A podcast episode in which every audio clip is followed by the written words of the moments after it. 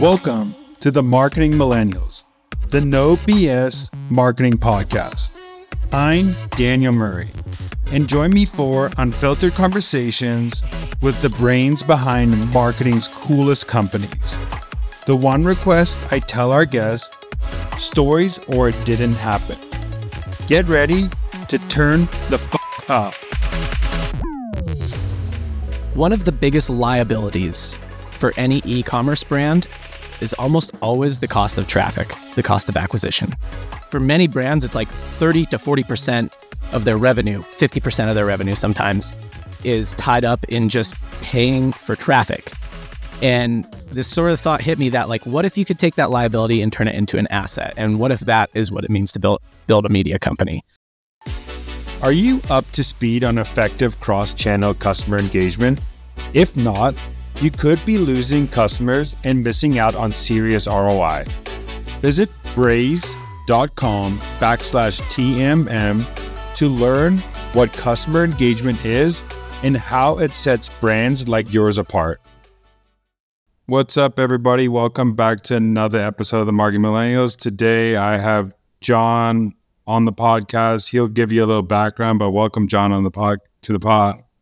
Yeah, man. Thanks for having me. Appreciate uh, appreciate you having me. I'm excited to be here. I was kind of telling you behind the scenes before. I listen to this pod. Sometimes you end up guesting on pods you don't listen to as much, or maybe every now. But like this one, I listen to. So so this is good. This will be fun. I appreciate the listens, and coming from a great marketer, it's always flattering when someone listens to a pod that is actually a great marketer. So it's cool. I wanted to talk about how you got into marketing though first, and then we'll go into the chat. Yeah, for sure. So I think I've heard you mention before that like you play college football. Is that right? Mm-hmm. Yeah, yeah. So I also I ran track in college, and uh, I was good enough. I was like uh, I was like an all American, but not better than that. I was like good enough to run professionally, but not good enough to get paid a lot to run professionally, especially in track. It's just it's not deep. It's very top heavy who gets paid. So it's it's a very interesting, and, and you probably experienced something similar. Have seen other athletes experience something similar. I basically spent the first 24 to 25 years of my life completely identifying as athlete, like completely identifying as runner. I had no idea who I was outside of that. That was my self identity. That was my self value. Uh, when I wasn't running well, then I was worthless. When I was running really well, then I was like everything. Um, and that's kind of just how I viewed myself. And so I, I did that like I was running professionally. And uh, when I was uh, like back in 2016, I was basically just working jobs to support myself because I couldn't make enough money running professionally to support myself. So I was working at this SEO agency part time. Uh, it was like a, kind of a local business SEO agency. We had like some crazy number of clients, like 17,000, like a crazy number of clients. And I was like an assembly line thing. I just, uh, I did like one thing all day. But I started learning about SEO. Uh, and then that year, my wife got pregnant with our first kid, and we had to move. So I had to move away from my coach, my training group, everything. We just had to move back to kind of the same the city she's from, so that we could get support from her parents. Um, and that was sort of like when I stopped being an athlete, just because I didn't have that support system to be an athlete anymore. And so had you know the identity crisis that many athletes go through, and I basically just redirected all of that energy back into the only other thing that I knew anything about, which at that point in time was marketing and SEO. I, I got another job, used that experience to get another job at like more of a boutique agency that dealt with 12 clients that spent in total like a billion dollars a year on advertising, or maybe not a billion, maybe 500 million, something like that, a lot. And they brought me in to basically lead digital, be SEO, and then I had also run uh, some Facebook ads at that point. And so then I became their head of paid social, which that was all that I needed to be qualified to be the head of paid social. Like, oh, you know what Facebook ads manager looks like. You're the head of paid social. Congratulations. And so like I just like I, that's it. Like I've always valued like just working hard at a thing and like getting better at it and achieving mastery of it, like many athletes do. And I just like redirected that energy. Um, and I didn't really care how much money I made doing it. It just like I wanted to be better at it. I wanted to be somehow the best at it, whatever. And yeah, I just kind of like went from there. I networked pretty well while I was there, launched my own agency, uh, and then that agency got acquired a couple years ago. I worked with the acquiring team for about two years, and now I'm I'm kind of back to doing my own thing. Well, that's a journey. I, I can resonate with the athlete crisis too. I, I remember like not playing football anymore. I didn't want to play football anymore. Like I kind of like lost steam because, as you know, like you either have to be, and you probably got the, you either have to be like 110% in the sport. You can't be like 70, 80 to No. be good at the sport. You have to be the 110 or nothing. and it's hard once you actually start have to providing for a family or like anything like that. I I don't run at all really anymore. I've I do other stuff. I play basketball. I do, but it's very hard just like accepting that you're only ever going to be worse at a thing that you've cared so much about for so long. And so I like to me, I just don't do it. You know, I don't want to just get worse for the rest of my life. Yeah. I mean, same with me. Like I just took up tennis and I'm like, now my all energy's in there. I played football. I'm not ever going to play Yep. football again. I've accepted that. Huh? Yeah. So you have a unique view on creating media companies. So everybody thinks like we have to be a media company, and that view has been going on for at least like five, at least like the last five years. Like create a media, but you have a different perspective on that. Could you go into like how you think about the media company and what brand should actually be doing? my agency when I lo- like started my agency, the thing that was really hot at the time, it was 2017, was e-commerce. You know, like you were still able to like, I mean, drop shippers were still able to do stuff uh, back then. So e-commerce was really hot, and that was a lot of the clients I got initially, and that was a lot of the network connections I made. And I remember specifically some people that I knew really well in the space saying, you know, internally, if you're an e-commerce company, internally, what your job is is to be a media company, which isn't really true. Like you're actually you're generally logistics. There's a lot of logistics in in a product company, but when you're outsourcing all those logistics by being a drop shipper, then yeah, your job basically is to be customer service and a media company. And uh, what they meant when they said that was make a bunch of different ads, make better ads, right? Like that's what they meant is just crank out a bunch of pieces of media that are designed to sell your product.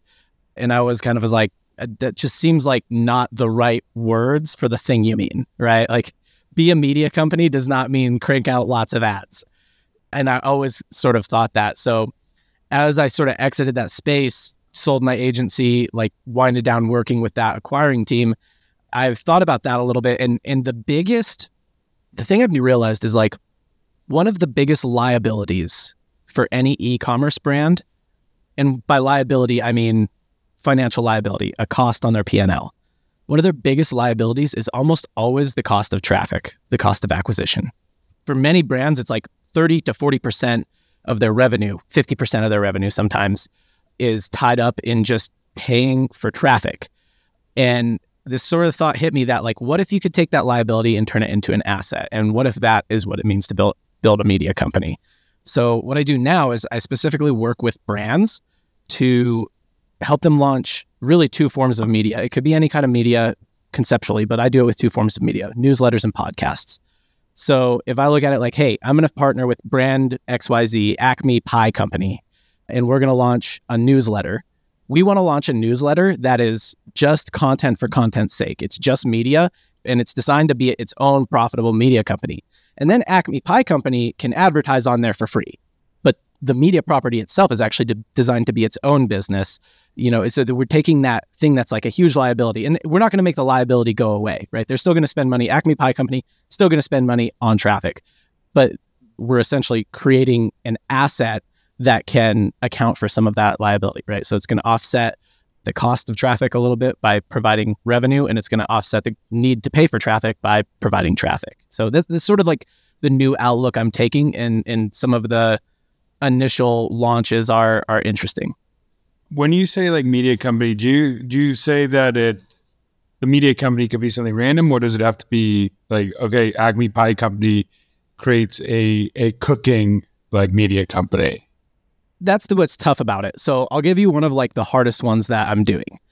It's a company called Andar. I'm the fractional CMO for Andar, and it's everyday carry stuff. So they have like wallets, phone cases, they have like bags, you know, backpacks, that kind of thing. What do you create a newsletter about? You know what I mean? That like makes sense because they're. I mean, who is their TAM? It's everybody who has, everybody who puts things into bags, right? Like everybody who has a phone and needs a case, right? They they have like this really large TAM, And one of the biggest problems for brands that have a really large TAM is it they like it's really hard for them to define like who is our target market and how do we message to them. Acme Pie Company is like an easier example because it's like, well, it's people who like pie for sure. You know, like that already isn't everybody.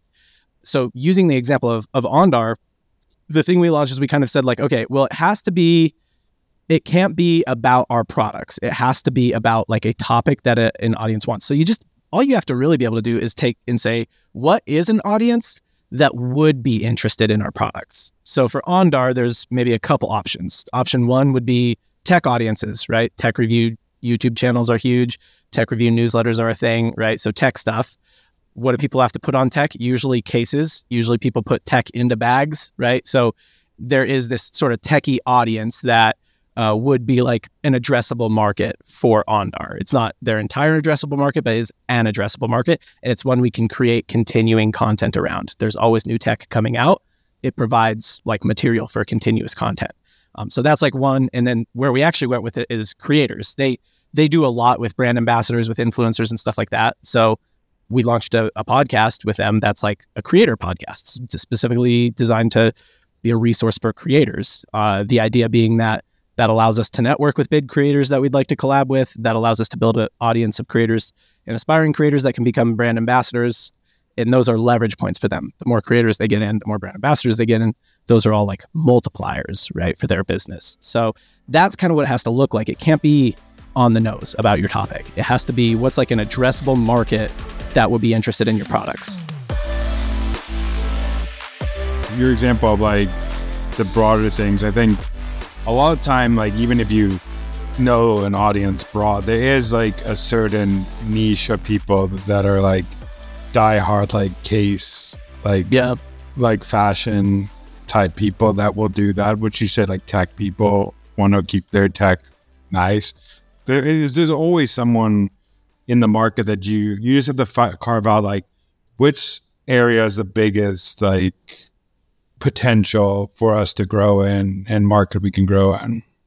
What you're looking for if you're like broad is so broad companies are the ones that have the hardest time doing this. I'm I'm working with a one right now that has it's a more niche thing um, and it's I don't know if I like really want to get into it. It's something that happens to be appeal to a politically conservative audience most often so for them it's it's easier because it's like well you could launch a politically conservative newsletter and there's kind of like your audience. It's uh, you can be more on the product itself isn't that it just you know it, appeals to that audience more often. So if your audience is already defined and kind of nichey it's like pretty easy usually to launch the media property. A lot of times there probably is already a lot of media properties around it. If your audience is pets there's a lot of youtube channels a lot of newsletters a lot of podcasts right? So you can kind of just be another one, which, you know, you do want to come up like, then you have to think of media as a product and you have to say, like, how are we going to differentiate and be better or different than others? But if it's broad brands, broad companies are the ones that have the hardest time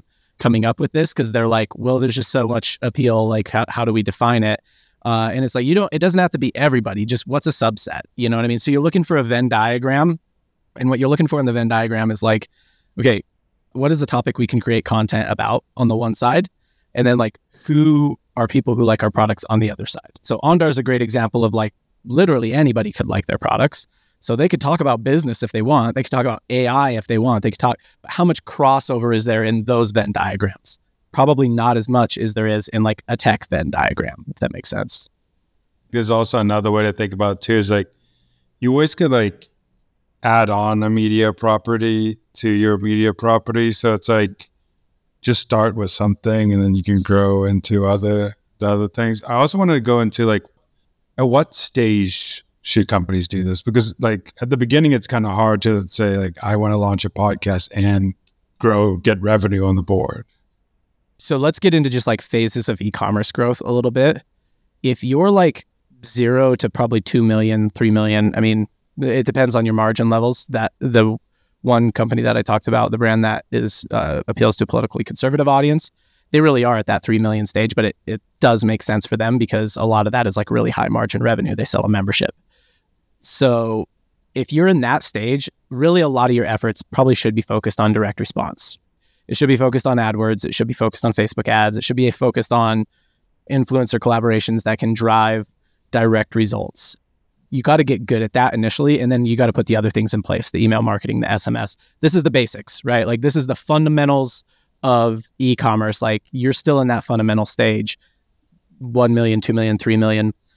3 to 10 a lot of times you're probably too chaotic to do something like this.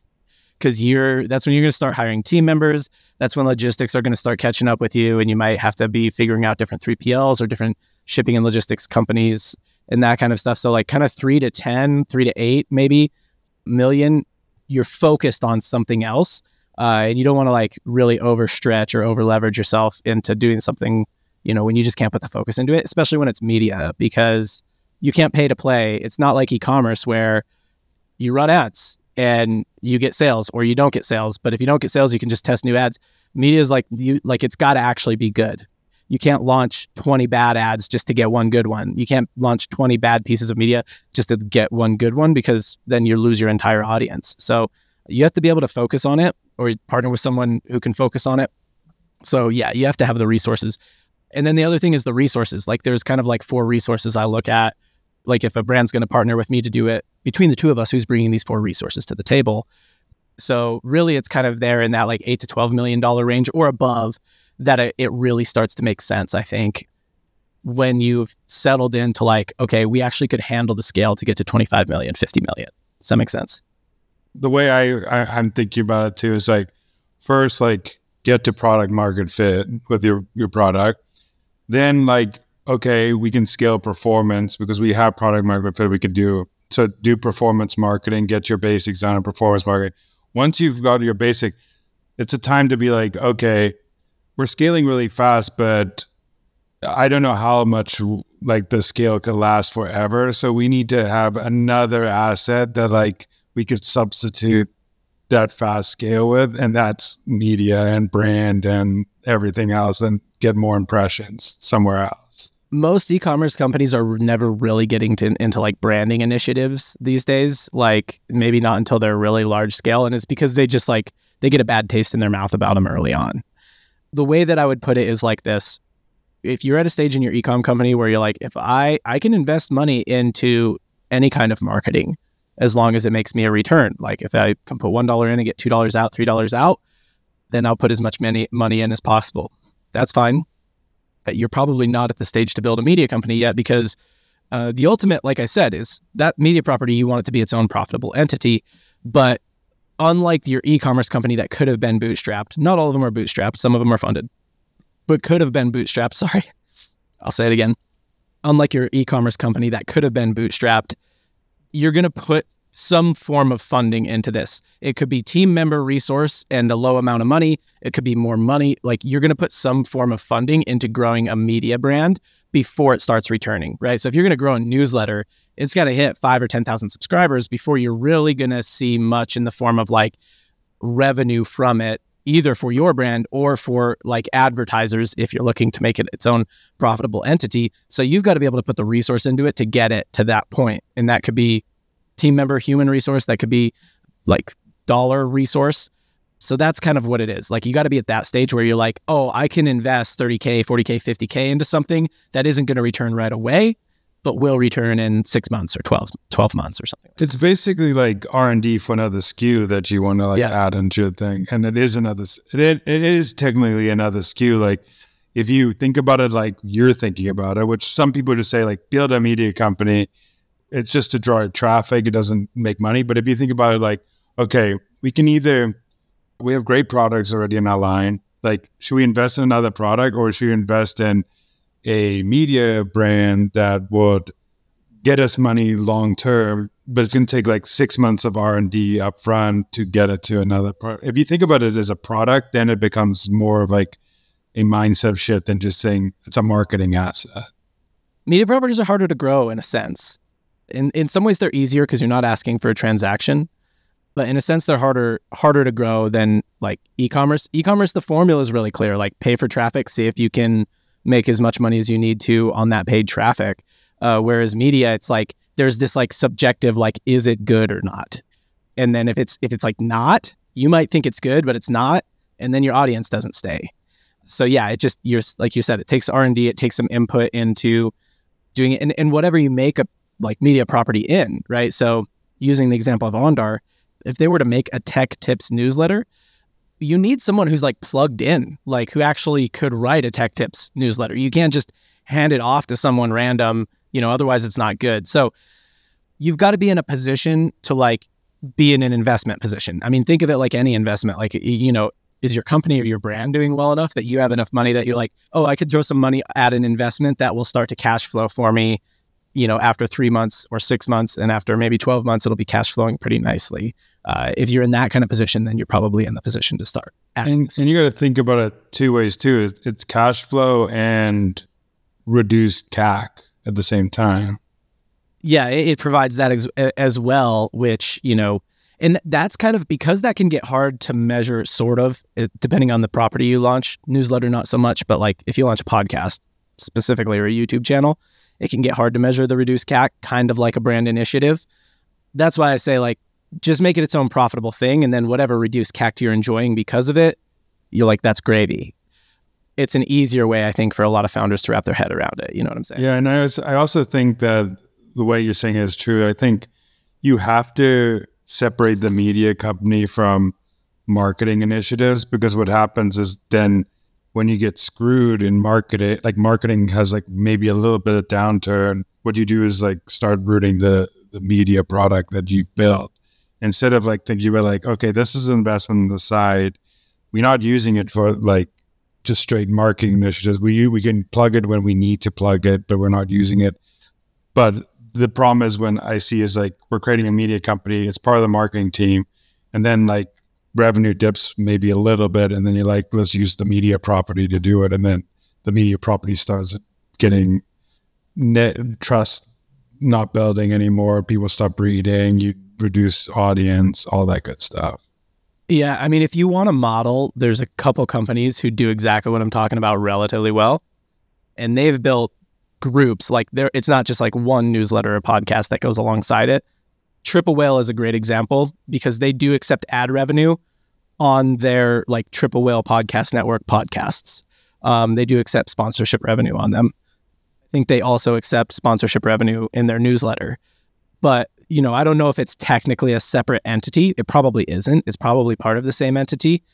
But I think there's actually benefits in making it like a technically separate entity, like you're saying and I can get into those as well. But they're one that's doing it really well. HubSpot is also a model, but the thing that HubSpot does is they don't accept ad revenue. They just, you know, they say, you know, we have this thing that's its own company and we advertise HubSpot on it only. And uh, yeah, I mean, maybe they get some kind of programmatic revenue on, on YouTube or something like that for their YouTube channels and for their blogs. But those are some that are doing it well, where it's like these things you can tell it's like these aren't designed to be a content marketing play. These are designed to be content media just for content's sake, right? Just for the sake of being good and educational, entertaining, and stuff like that. That's the um and and there's like a whole separate group of people who are executing on it, it that aren't part of the HubSpot team. You know what I'm saying? Brands like yours send billions of marketing messages every day. It's no wonder attention spans are shrinking, and it's harder than ever to keep customers engaged. So, how can you stay ahead of the curve you can start by embracing great customer engagement with Braze.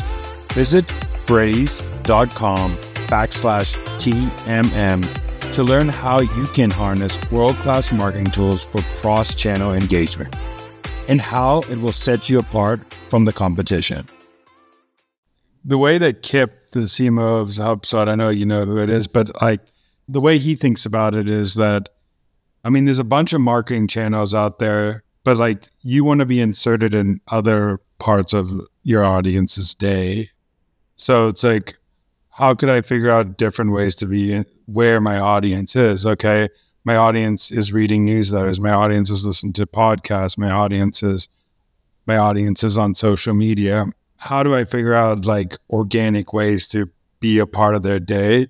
That's why they have like the, their network because they're like, okay, business people marketers or salespeople I want to be part of their day without only being the news source they read, their the paid ads they see, the events they attend. I want to be part of every part of their day. So I'm going to well, they're driving. Yeah, yeah. I actually think I don't think either of those. If I were to guess, I don't think either of those two companies actually structure their media properties as a separate entity. they might for some of their like there's some I don't know fully how they do it, but there's some podcasts I know in the HubSpot network where I don't think HubSpot owns it. I think it's a collaboration with the creator. So maybe that is then a separate entity and there maybe it's a contract agreement, I don't know. But there's some benefits I think to actually making it a separate entity. One, you it, you view it independently. So when it comes time to just say like you were saying, you know, maybe on the brand side, you know, Acme Pie Company is not selling as many pies with Facebook ads as they used to. So they're like, all right, let's, you know, put a bunch of offers and stuff in our in our newsletter. When you view it as a separate entity, what you then look at is you look at the opportunity cost just for that entity. They say you say, well, Acme Pie Company gets free ad spots for life as being part owner of this of this separate entity that's the newsletter. How much revenue for this entity are we giving up to give them an ad spot in this newsletter, you know, this week or next week or whatever. So when you're Acme Pie Company, instead of just like over pounding that media property, over pounding that newsletter, you look at it and you say, well, okay, maybe we don't because that's actually worse for it. Or maybe we do because this is the main business and that's nice to have on the side. But if it doesn't make as much money, that's okay. So you just, it gives you a lot more clarity of decision. One example that I think is pretty cool, it's a little bit different, but like another way to do it is there's a company called like I think it's Validity, and they do like um, email reputation, and then they have like another site called SenderScore that's like different part of it, and all that site is is like a media property. Or, well, it's like a free tool to like check your tool, but it, it's not part of it. But they get so many leads, so many like impressions on SenderScore, but it is part of Validity at the same time. So they're a separate media company that's getting a bunch of views and they can market validity whenever they want, but it's it's way it's separate two different entities.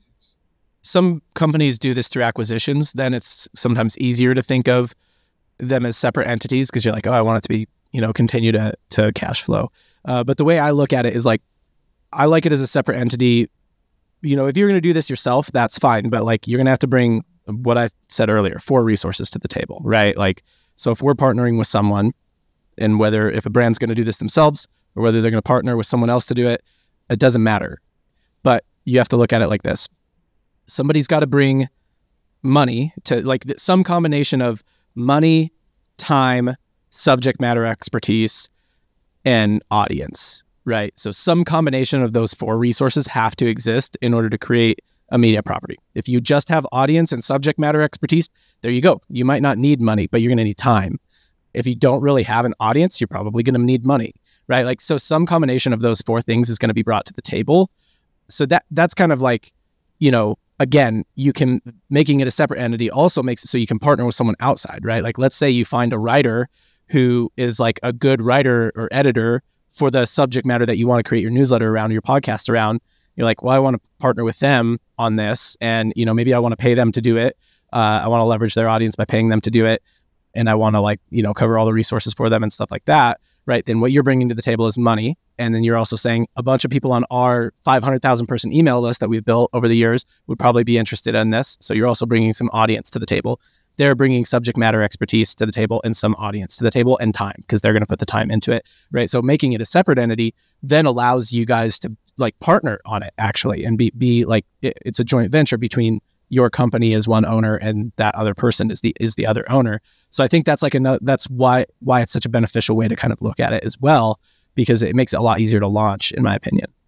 I'm in agreement like I'm on the boat of if you're going to create a legit media property like you could act like a media company which is different than creating a media company. Those are two different like actions. Uh, you have to have separate goals, separate investments, separate talent, separate time, separate expertise. Um, you might have someone in the company that has one of those things, but you have to think it different. Yeah, that was the case with Andar. They have myself and two other internal creators who are creators on their own.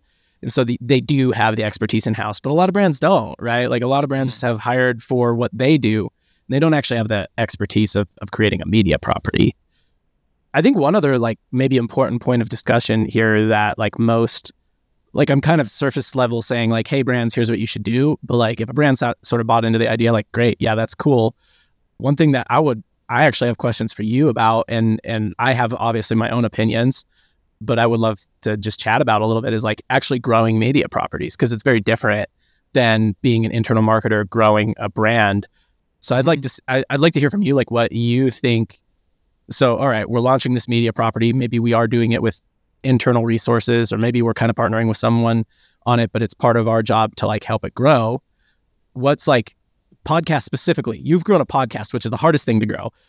Like, what is the difference, or what is like the way that you go about growing a media company versus an ecom brand? I would have said the tactics, but it's, it's weird to call them tactics. In e-commerce, they're called tactics. There's a couple of different ways I think about it. One, could I create a social organic presence or an audience on social first to push it middle funnel, low funnel? So you either have, you could either do that. The second way to do it is, hey, can I trade like like for like with another podcast, one of my friends to like because if someone's listening to podcasts, that really means a lot of the time that they're going to be listen, they'll listen to another podcast. So can I trade those type of things?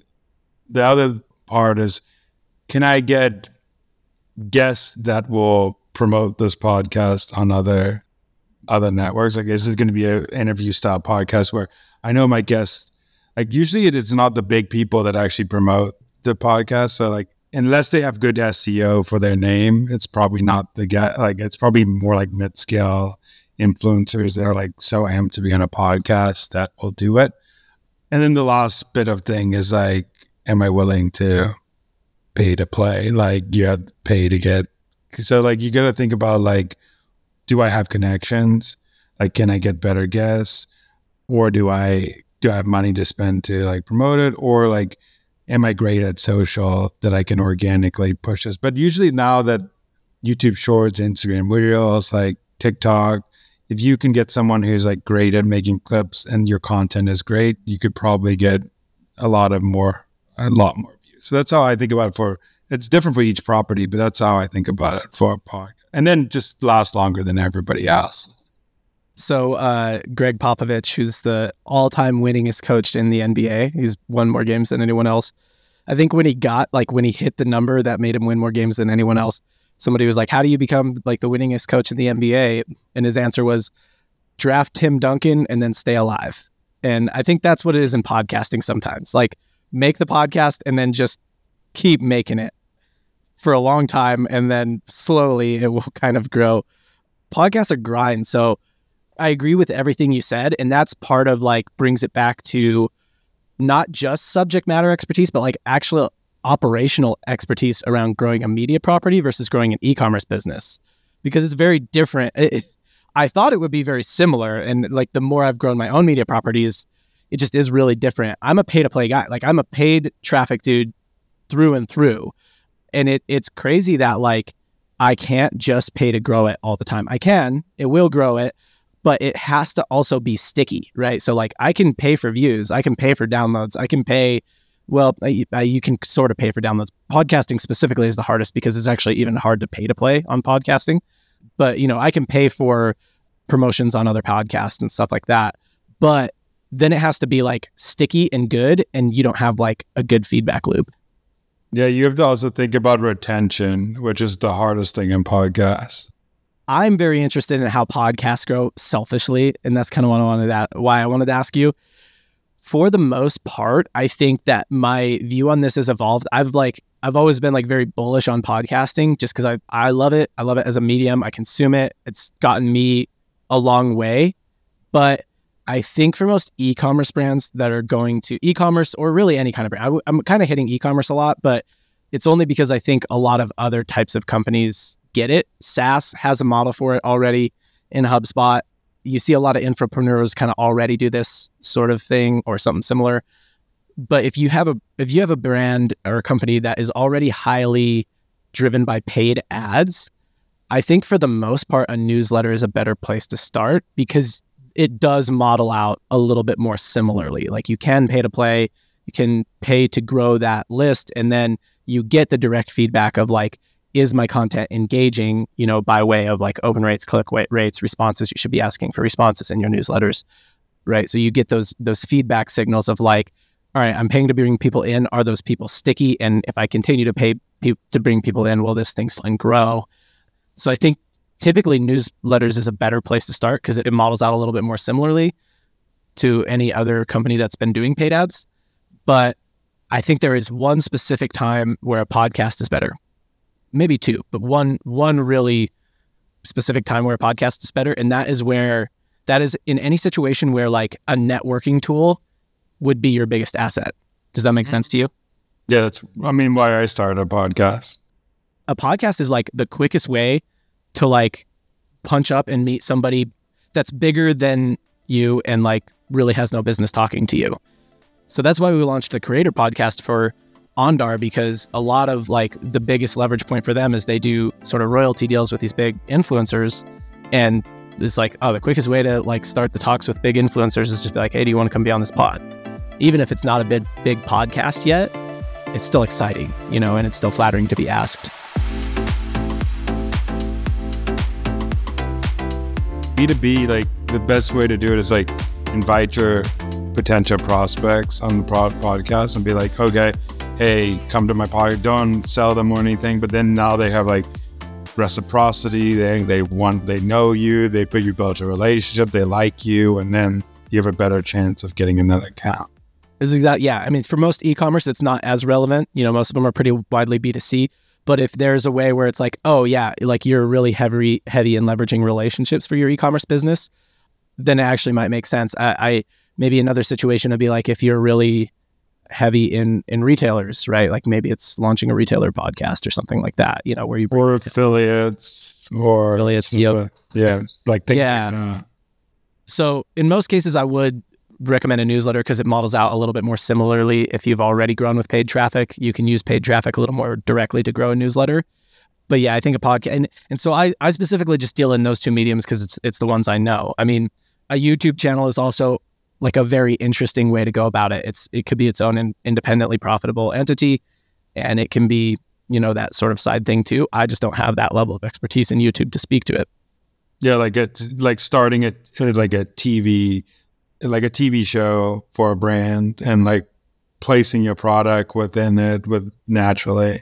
So I think big examples of this are like Feastables with Mr. Beast. It was a YouTube channel first, obviously. But I think Black Rifle Coffee has done something similarly similar, but like with less success, uh, where they launched a YouTube channel that was like it's just like off-roading and like it's it's nothing to do with their product. It's just something their audience would like, and then they kind of product integrate in there.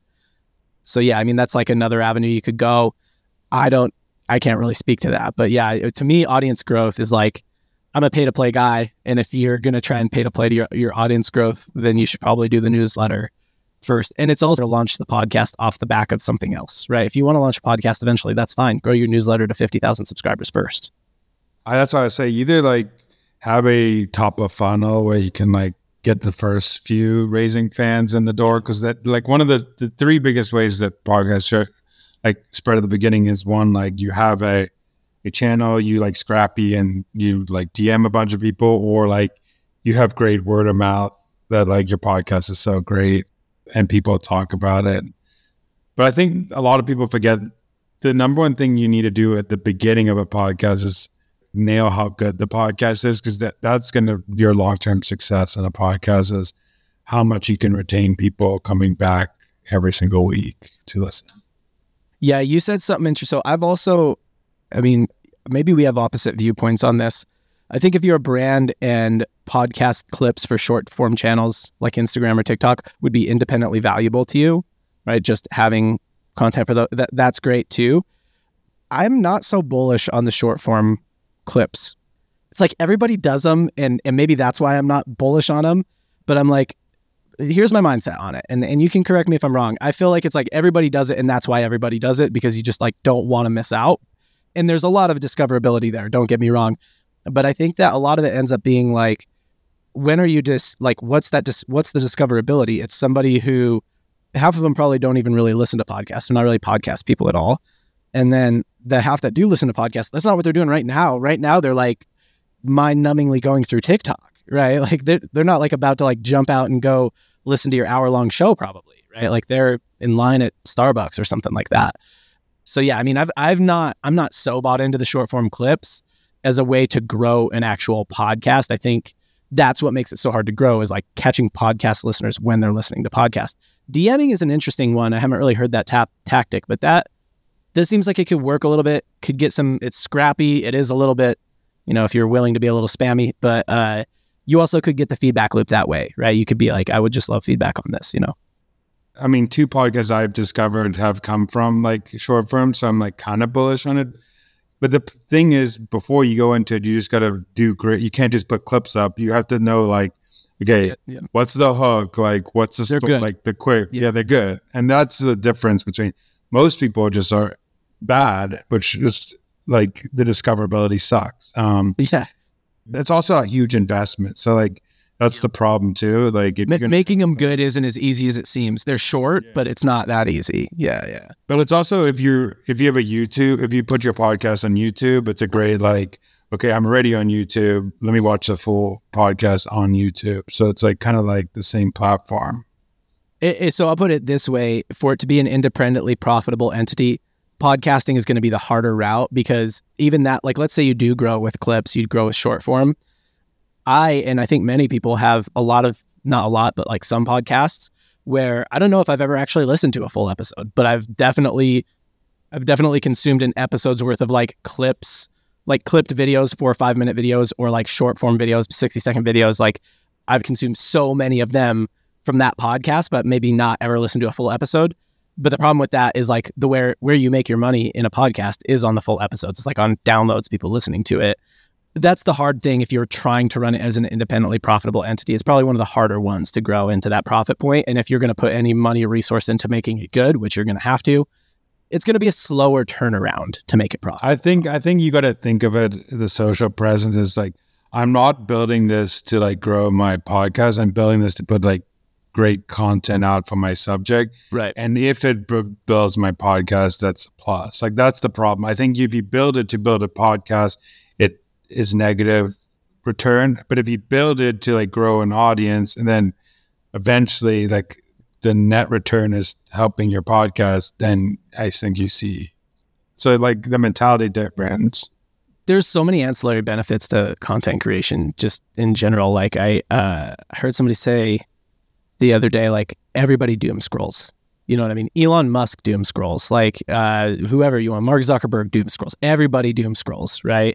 like you never know who might see your content. Uh, I think it was Alex Hormozi's wife, Leila, said she got contacted by like a pretty famous rapper. She's like, you would know him.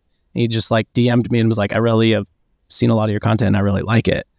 Generally, though, like if that's happening, there's some kind of momentum there and and it can be leveraged in some way for your business, right? So I definitely see the benefits of, of short form, but it's an investment, like you said.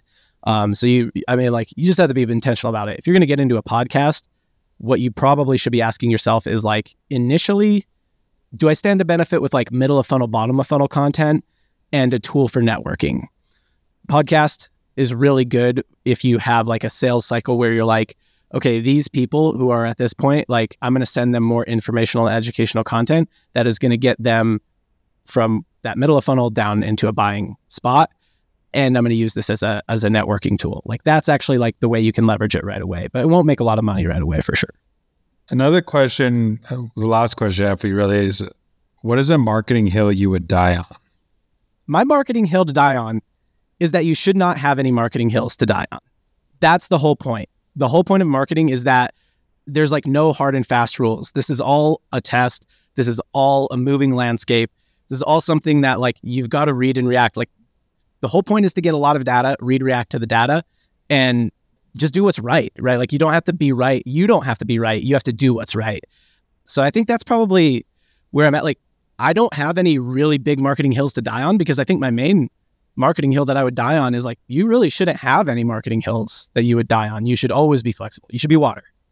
My point of view on the marketing hill is strong opinions loosely held at a time you should have some marketing hills because that's going to like get you to where you are otherwise you're going to be like doing 20 different things so you should say my marketing hill is that build a media company my marketing hill is this and then as you get data as you get stuff coming back like oh maybe media company is not what i believe anymore but you still should have a strong opinion because that's the problem a lot of marketers is they'll go, oh, maybe I'll do paid advertising, not like Facebook's the way to go. Let's go all in. That's a good, okay. All right. So if I were to reframe then, I would say what makes money gets attention. And that's why I think if you're going to build a, like a content marketing strategy, a media strategy within your company, then you shouldn't do it as just like a, it, like if it's just going to go on the cost side of your P&L, then it's probably going to end up getting cut after 3 months, 6 months unless you're just really devoted top down to it, right? Like all the way up, but different leadership comes in, whatever happens, it's probably going to end up getting cut if it's just on the cost side of your P&L. But what makes money gets attention. So if you build your content marketing efforts in a way where it's actually going to be profitable, like they're actually going to make you money, then they're going to get more attention. They're going to get more resource. They're going to get better and they're going to get bigger and they're ultimately going to become a better asset. I, I like that one. That's a good um, marketing hill down. I think, yeah, I think there's always like strong opinions lose out. I think marketing, what, what I love about marketing is what you said is it is, it is ever changing. It is basically science. Like someone invented something once and then there's a new scientific experiment that proved that it wrong or proved it right or proved there's actually more to the story or proved something. So it's like a bunch of scientific experience that are just like new inventions, new inventions on top of inventions and top of inventions, which is great. Um, yeah. It's cool. Lastly, where can people find you and what you're doing? Yeah, I'll keep it pretty simple. I have uh, a newsletter that I partner with uh, another creator that maybe some of uh, your audience knows uh, named Nick Shackelford. Uh, we're partnering on a newsletter called The Dive. It's a weekly deep dive into building businesses. So it's thedivenewsletter.com. Or you can listen to my podcast, Modern Commerce, wherever you get your podcast. There are two Modern Commerce podcasts. Somebody came in and, and the name from me. One of them hasn't published since February. So you're looking for the one with the blue background and like the white logo. But yeah, Modern Commerce, wherever you listen to podcasts, that's my pod. I feel like that's like the one thing you should do when you start a podcast is look at this another name that has a podcast. Like I think that's like the simple first check to do. Uh, I have a working theory that they purposely did that, but oh goodness, oh goodness, yes, okay, because I wasn't that big at the time, but like there was a growth trend, so yeah, yeah. Okay, well, thank you so much for coming on this pod. Learned a lot, and thank you for sharing your insights. Yeah, for sure. Thanks for having me. Thanks so much for listening. Tune in next week to hear more great insights from marketing's coolest operators. If you haven't already, please consider subscribing to the Marketing Millennials podcast and giving it a five star rating. It helps bring more marketers into our community.